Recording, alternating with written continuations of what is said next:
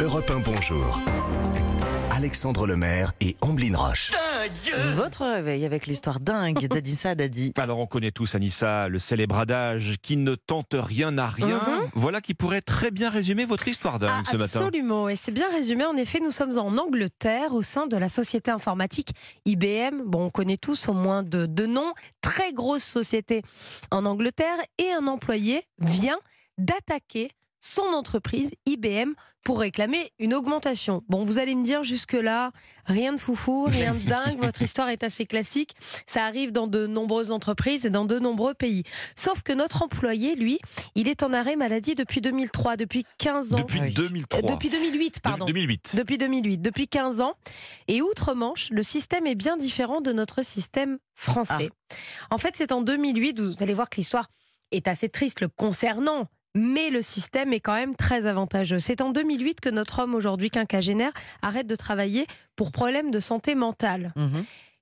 Quatre ans plus tard, il apprend qu'il est atteint d'une leucémie de stade 4. Effectivement, le sort s'acharne.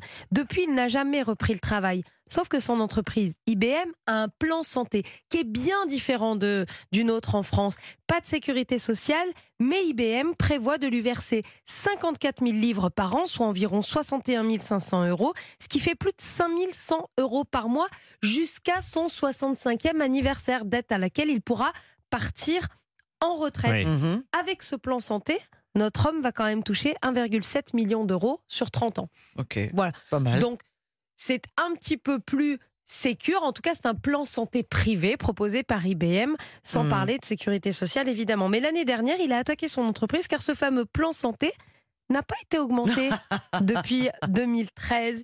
Il dit être victime de discrimination Ah, face au handicap. Bon, on sait ce qui lui a été répondu.